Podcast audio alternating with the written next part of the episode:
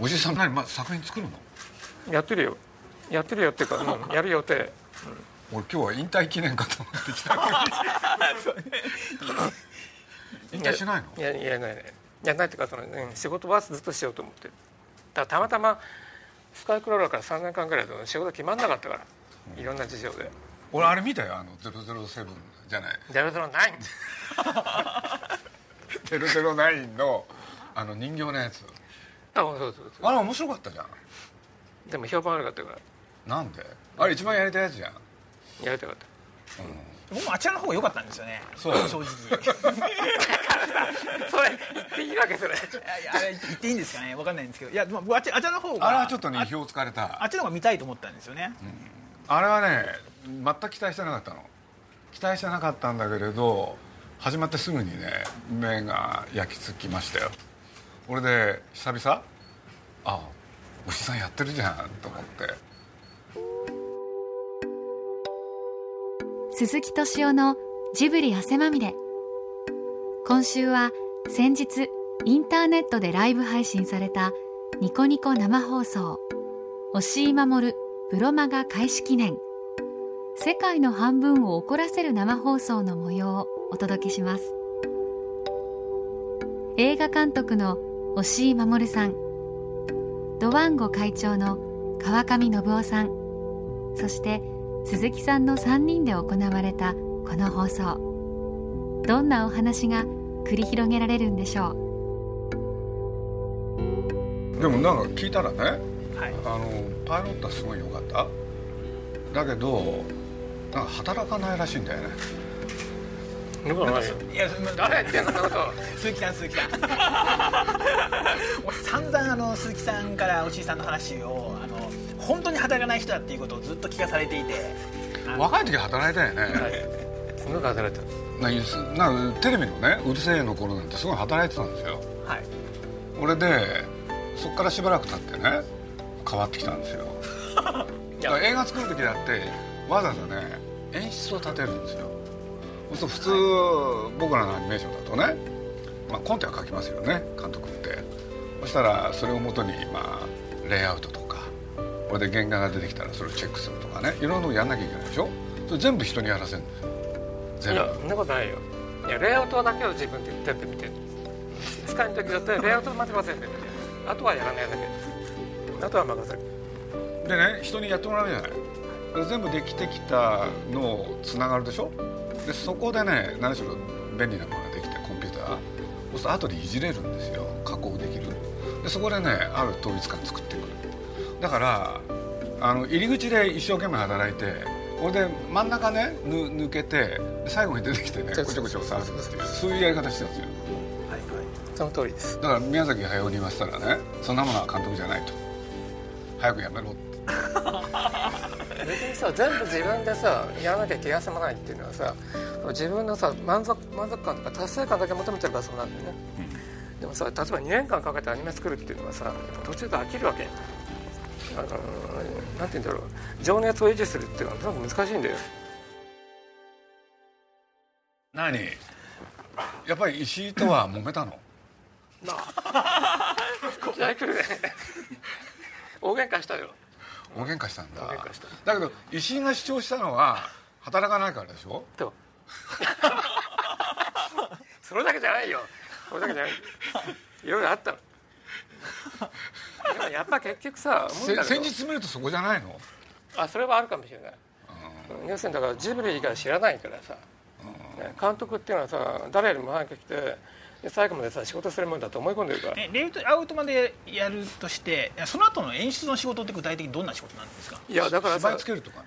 実写でいうとだと役者さんがお芝居するわけでしょ？そうすると演出の人がねいやそこはそうじゃなくてこうだとかいろいろ注文つけたり、はい、だから普通ね映画の監督にとって芝居っていうのは大事な要素なんですよ。普通はね、はい、でもそこをねみんな人にやってもらうんですよおしいさんって。でしょ？なんで？だってキャスティングしてるもん。キャスティングしてる、うん、だからさ普通実写映画作る時にさ実写映画作る時にさ役者さん選ぶじゃない、うん、この人だったらこういう芝居するだろうなっていうさ、うん、分かるわけじゃん。それさアニメで言ったら作画監督がそうなんで、うん。でこの作画監督だったら絶対こっちの中でやるだろうなっていうだからそっちじゃなくて今回はこっちでやってくれとかさ、うん、頭の段階で注文はもう終わってるわけ。で彼だったらできるだろうって人間しか選ばないからって聞いてるとね立派そうでしょ？いや本当だって。立派そうだけれど現実はそうなってないんですよ。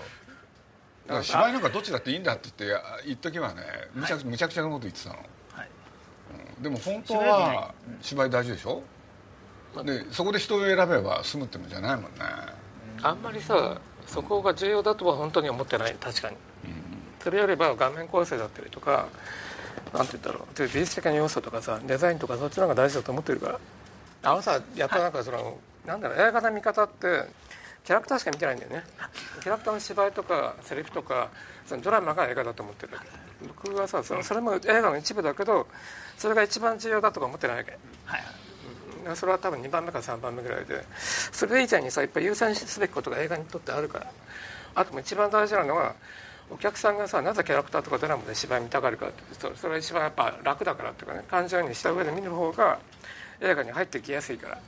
でも映画に入っちゃうってどういうことなんだろうってさ映画に入ってる間は何も考えないっていうことだよね。要するにね。見終わった時の印象しか残らないってさ。でもそれ変わってきたよ。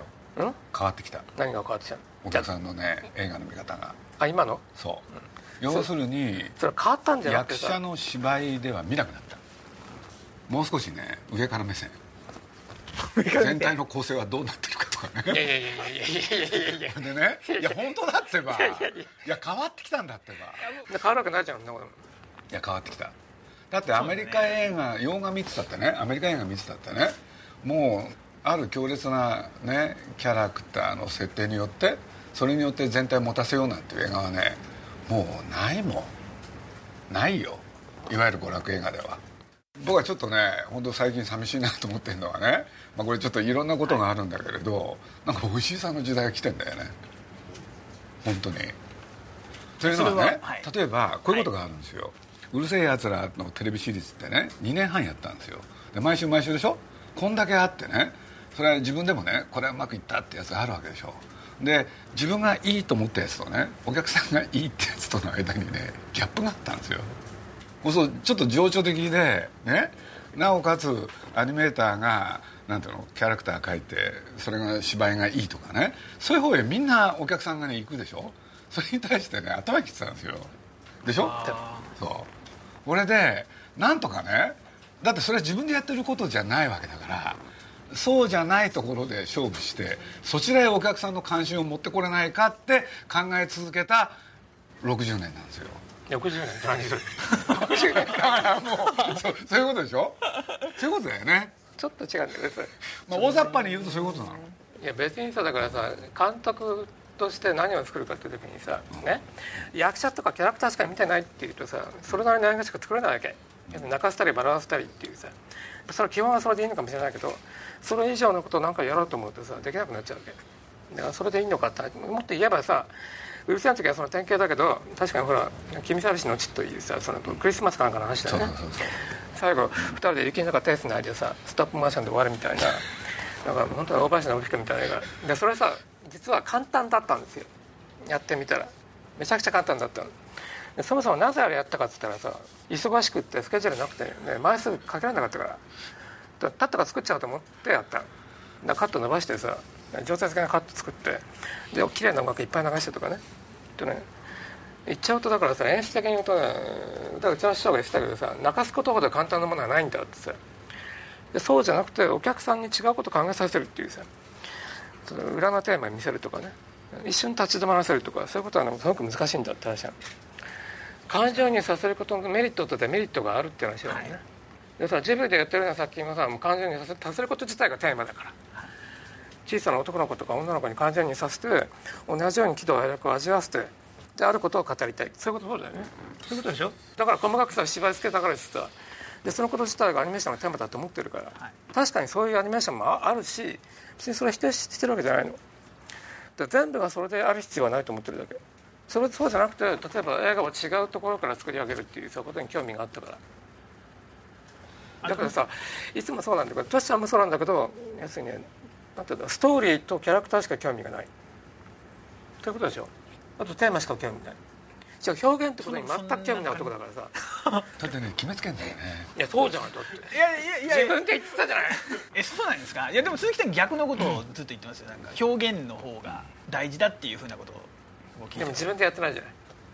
いやまあまあそれそうです。だってシビルのアニメーションっていつも表現のレベルで言ったら全然同じだもん。変わってないじゃんそれそうでしょ。30年間変わってないでしょその自分が関わるかどうか関係ないじゃん。ねえ。世の中に面それ白いやつそれをよしししてきたわけでしょ。何が？そうか変わらないことをよししてきていやそんなことないよ。ああえて言えばか変えようとしてないし変わっちゃいけないと思ってるわけでしょ。えでも押井さんはその表現はあの演出人に任せるって言ってますよね。そしたら押井さんなえそれ全然違う、あそれ違うんですか、うん、演出はだから任せる。表現をじゃあ定義するとどうなの？いやこれ例えば絵作りとかさ音楽をどう入れるかとかいう映画的な表現のこと言ってるわけ、あるいはどういうふうな構造を映画に持たせるかとかそういうレベルで言ってるわけ。表現の部分っていうのがやっぱ監督の仕事なわけ。ドラマをいかに効果的に見せるかっていうのはさ演出の領分だけでさで僕だから今でもだからアニメやる時に演出家立てるっていうのはさそういう部分はあんたに任せたよっていうさ映画全体をさどう構造的に作るのかとかさ、どういうふうにテーマを持たせるかとか、ね、そういうことに関して目配せできる人間はさ監督しかいないんですよ。いやそれやるためにはあえて言うけど現場にこう張り付いてると距離感がなくなってくる。自分が作ってるものとの距離が持てなくなってくるってさでやればやるほど自分は一生懸命やってるんだって達成感に溺れるんだよね。うん。自分はこんなに一生懸命やってるんだっていうさ。でこれってさこう日本人独特のさそれこそ農耕民族独特のね 価値観なんだよこれ、ね、基本的にさ日本ってさ狭い田んぼにさ無制限に労働力を投入するっていうさ要するに労働主役型の社会だからそういう社会で誰が一番評価されるのかって一番働いた人間なんでね。成果じゃなくて、ね、で自分はこんだけ一生懸命やったんだけど失敗したってさ。でそれは認めてもらえるわけ。でちゃんと計算して合理的に考えて戦ってみたんだけど結局いろんな理由があって負けましたっていうさ。まあサボってたんだろうって話になるのね。こういう人間出てくるわけでね。少ない努力で大きな成果を得ようと。あのその少ない成果で少ない少ない努力で大きな成果を得ようとしてそれが達成できないイライラでずっと生きてきたんですよ。あの僕僕ちょっとあのあの疑問疑問があるのは。がさちょっと違うのはね。働かない時間をじゃあ遊んでるのかって話だよね。はい。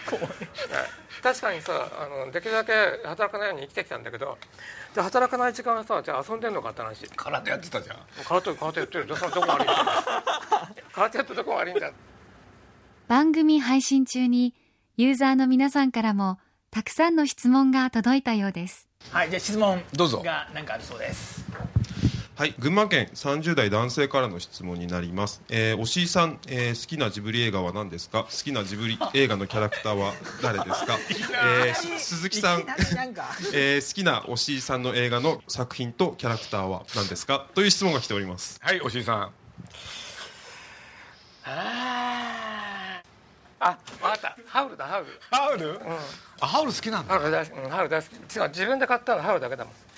あれスーパーマーケットで買ったんだけどさ。あれスーパーマーケット？あとはだって買ったことないもん。ハウルがなぜいいかっていうとなんて言うんだろう。あれ結構評判悪かったじゃない。まあね、うん。で結構めちゃくちゃな映画なんだけどさあの交際は破綻しまくってるし。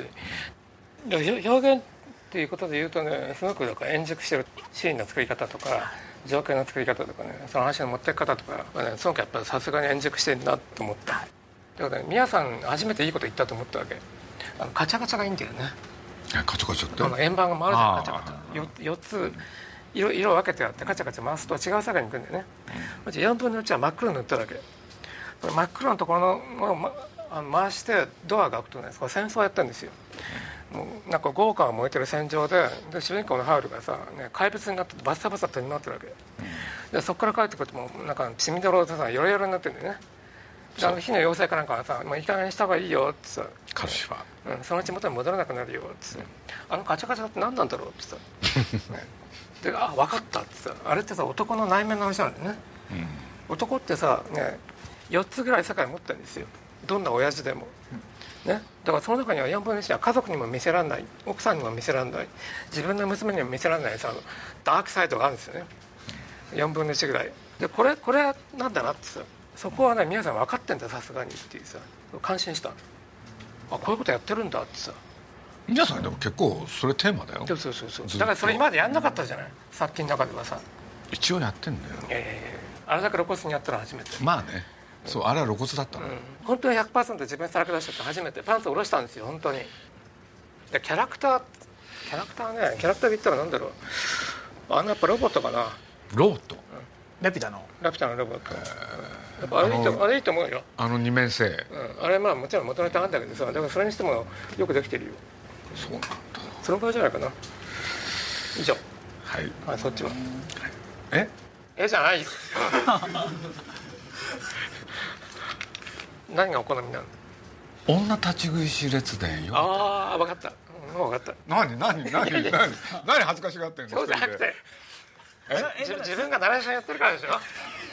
鈴木さんが出たややつがあるとかいういやナレーションだけやったんだけれどこれ、はい。ナレーションやったからっていうことじゃなくて、おしさんがね珍しく情緒的に作ったんですよ。だからすごい印象に残っちゃってえその女た立ち立ち食いの話ですよね。女立ち食いし列伝っていう名のもとにねまあいろんな人たちがオムニバスで映画作ったんだけれど、その最初のやつをおしさんがやっててね。そしたらねこの間ねずっとね七面倒くさいこと言ってきたのがね、全部吹っ飛んでねなんか非常に情緒的に作ってるんですよ。感情移入ができるでそれがね結構うまいの、はい。うん、あれもう少しお金使えばよかったんだないんだもともともともとさお金がなかったから鈴木敏夫にナレーション頼んだナレーションよかった。いよくないよね。よくしたんだ。よや本当によかった。ナレーションは、うんもう自分で感動したもん。もういいから。あれ鈴木さんと押井さんってあの仕事をしたのは結局どれとどれなんですか？2回で二回だけ。2回だけ。イノセンスとて天玉と天使の卵うんそうそうイノセンスだけ。プロデューサーっていうのはどういう？やそれよく分かんないんですよ。だから僕はプロデューサーと四つに組んで仕事してきたっていう意識があんまない人間なんで。だからねそれで、まあ、確かに対し対する興味ってそれがあるから、まあ、今でも付き合ってるのかもしれないんだけどプロデューサーってさどういう人なんだろうってさ何を考えてるんだろうってさ何を何がやりたくてプロデューサーやってるのかっていうさそれは興味はある。あのイノセンスの時は鈴木さんはプロデューサーはやってくれなかったんですか？宣伝プロデューサー。宣伝プロデューサー、で宣伝プロデューサーっていう限りに置いてくんでもいいよって話だ、はい。じゃなくて映画めちゃくちゃにされちゃうから。最初いやどうせそうなるに決まってる決まってるから。あでも歌歌決めたの？歌。ら彼がやったことの主題は2つ2つ2つ。ね。一つはイノセンスって名前を付けたタイトルを付けた。タイトル決めたの。あとはその主題歌。え主題歌ってどんなやつでしたっけ？英語の歌だったんですよ。あそうなんですか「フォローミー」っていうさはい。うん歌なんですけど「だからロミー」っていう歌トシちゃんトシちゃんの好きなジャズシンガーそう。うん。結構だから気に入ったんですよ。いや素敵なバさんだった。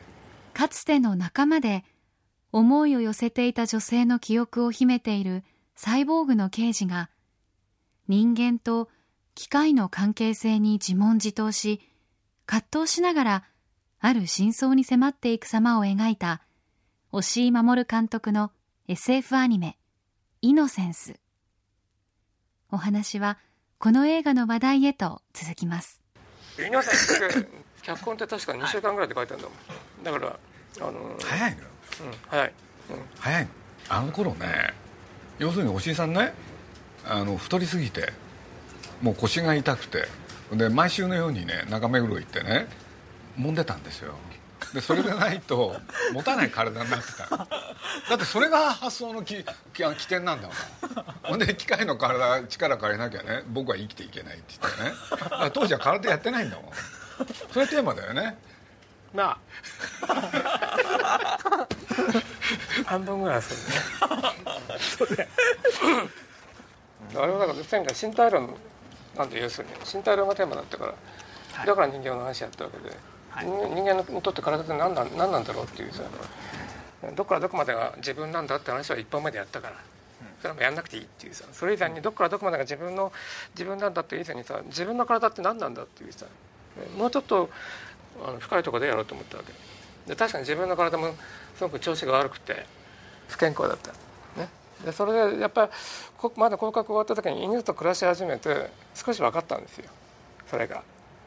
うん、で犬が出てきました。ね確かに。犬はさ自分の体をどういうふうに意識してんだろうっていうさ。で人間もしかしたら人間だけは自分の体について考えてるのかなっていうそういう話だよだから要するに機械の体とから獣の体と、ね、それからなんだ人形だっていう3つ並べてみて自分はどれ選ぶんだっていう。ただそれだけの映画だも。ん脳はやんないの？え？脳。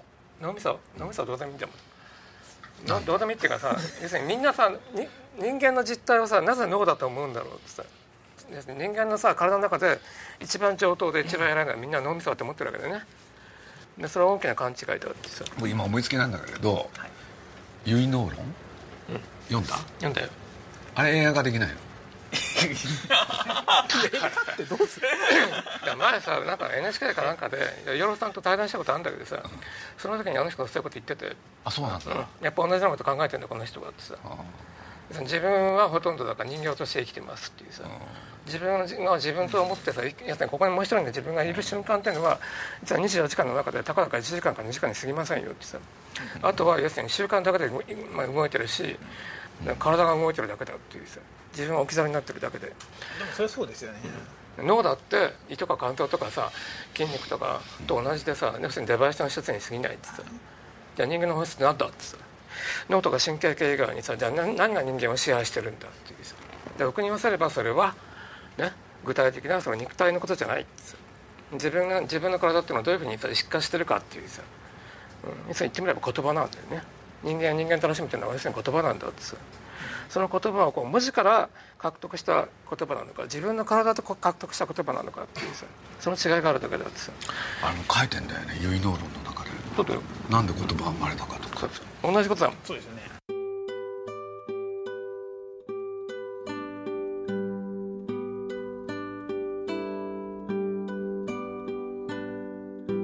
押井守さん初のメールマガジン。押井守の世界の半分を怒らせる。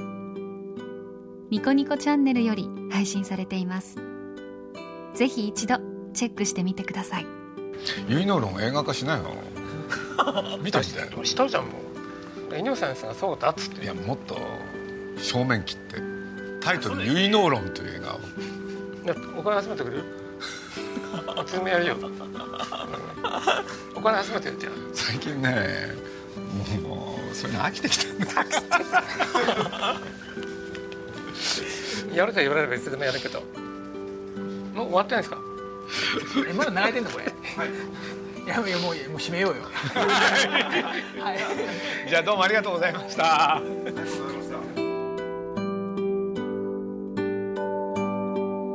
鈴木敏夫のジブリ汗まみれ。この番組はウォルト・ディズニー・スタジオ・ジャパン。JAL 町のホットステーションローソン。アサヒ飲料。日清製粉グループ立ち止まらない保険。MS&AD 三井住友海上。au の提供でお送りしました。JAL とスタジオジブリは空を飛ぶプロジェクトを実施中。空を飛ぶことのロマンを伝える素敵なプログラムを展開しています。空への尽きない夢を感じてください。詳しくは JAL 空を飛ぶで検索。